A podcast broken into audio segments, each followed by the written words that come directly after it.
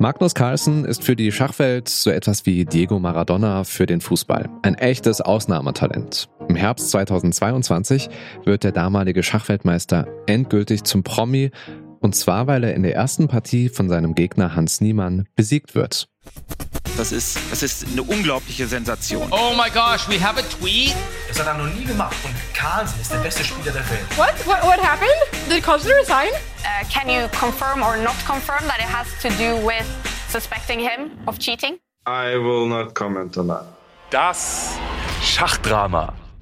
AKA Magnus Carlsen vs. Hans Niemann, AKA dieser angebliche Betrugsskandal, bei dem angeblich Morsener Analperlen im Spiel waren. Wahrscheinlich habt ihr davon gehört. Wenn nicht, kommt hier die Kurzzusammenfassung von ChatGPT als Haiku. Niemand schlägt Carlsen. Verdacht auf Betrug entsteht. Schachwelt in Aufruhr.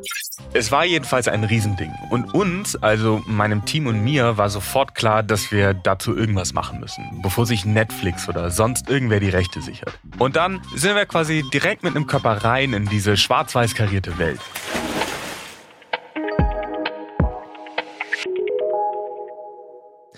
Kopfüber in die Schachwelt taucht hier der Journalist Yves Bellinghausen ein. Sich selbst beschreibt er als eher durchschnittlichen Schachspieler, der aber dafür umso mehr Begeisterung für den Sport hat. Ihr hört den Podcast Podcast und wir empfehlen euch heute Scambit, Schach, Hype und Millionen. Scambit, das ist ein Kunstwort aus Scam, also Betrug, und Gambit. Gambit, das nennt man beim Schach eine Spieleröffnung, bei der eine Figur aus taktischen Gründen geopfert wird. Kennt ihr vielleicht aus der Netflix-Serie Das Damen-Gambit. Aber zurück zum Schachskandal. Was ist damals geschehen beim Spiel zwischen dem Schachmeister Magnus Carlsen und seinem Kontrahenten Hans Niemann? Und wie kann man beim Schach überhaupt betrügen? Als leidenschaftlicher Schachfan will Yves Bellinghausen diesen Fragen unbedingt auf den Grund gehen. Schließlich war der überraschende Triumph von Niemann gegenüber Carlsen Thema in sämtlichen Medien. Gefühlt haben alle darüber berichtet. Jan, eine Sache, ich weiß nicht, ob du davon mitbekommen hast. Der amtierende Weltmeister Magnus Carlsen aus Norwegen. Bin, dann werde ich damit zugeballert. Und im Moment ist meine Timeline voller Schachvideos. Schachdrama-Content ist gelaufen wie Karl Hampes König 1872 in Wien. Also weil der... Egal. Einmal kreuz und quer durch alle Medien auf jeden Fall. Aber wie ging das alles überhaupt los? Und wie ist diese Betrugsaffäre so eskaliert, dass es mittlerweile um 100 Millionen Dollar geht? Naja, und halt die größte Frage überhaupt, was zur Hölle ist eigentlich gerade los mit Schach? Let's get the second game. Let's get the second game. Let's freaking let's even the score, boys. Ja, da ist das Pod. Da ist das Pod, Freunde. Dafür spielen wir doch. There's a new AI that everyone in the chess community has been talking about. Centralizing knight. Oh no, my queen. Ja, was ist da gerade los in der Schachwelt? Woher kommt der Hype um das jahrhundertealte strategische Brettspiel?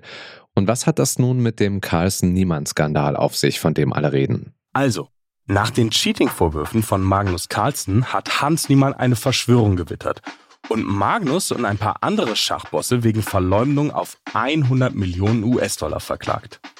Als wir das zum ersten Mal gelesen haben, waren wir in der Redaktion erstmal alle so. Wait, why? Who? Who? Wir dachten halt, ja, haha, alles klar, 100 Mille, mach du mal, Hans. Aber dann sind wir ins Grübeln gekommen. Wenn Hans wirklich gecheatet hat, warum hat Magnus dann bis heute noch immer nicht gesagt, wie Hans das gemacht haben soll? I'm really, really sus. Klar ist auf jeden Fall, im Schachdrama geht es mittlerweile um viel mehr als nur um die Frage, ob Hans nun wirklich gecheatet hat oder nicht. Hinter den Kulissen geht es gerade ums Ganze. Um nichts Geringeres als die Zukunft des Schachs.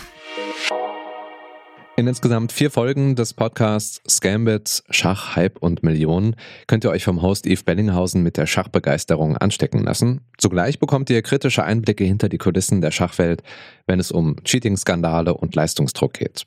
Dabei geht es im Podcast ganz schön rasant zu. Neben der Moderation gibt es Interviews, Töne aus dem Internet, Musik.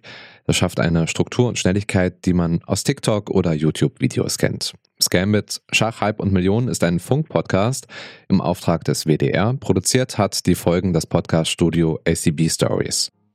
Und wer diesen Podcast hört, der weiß genau, wie der einzige Zug beim Schach heißt, bei dem man zwei Figuren gleichzeitig bewegen darf.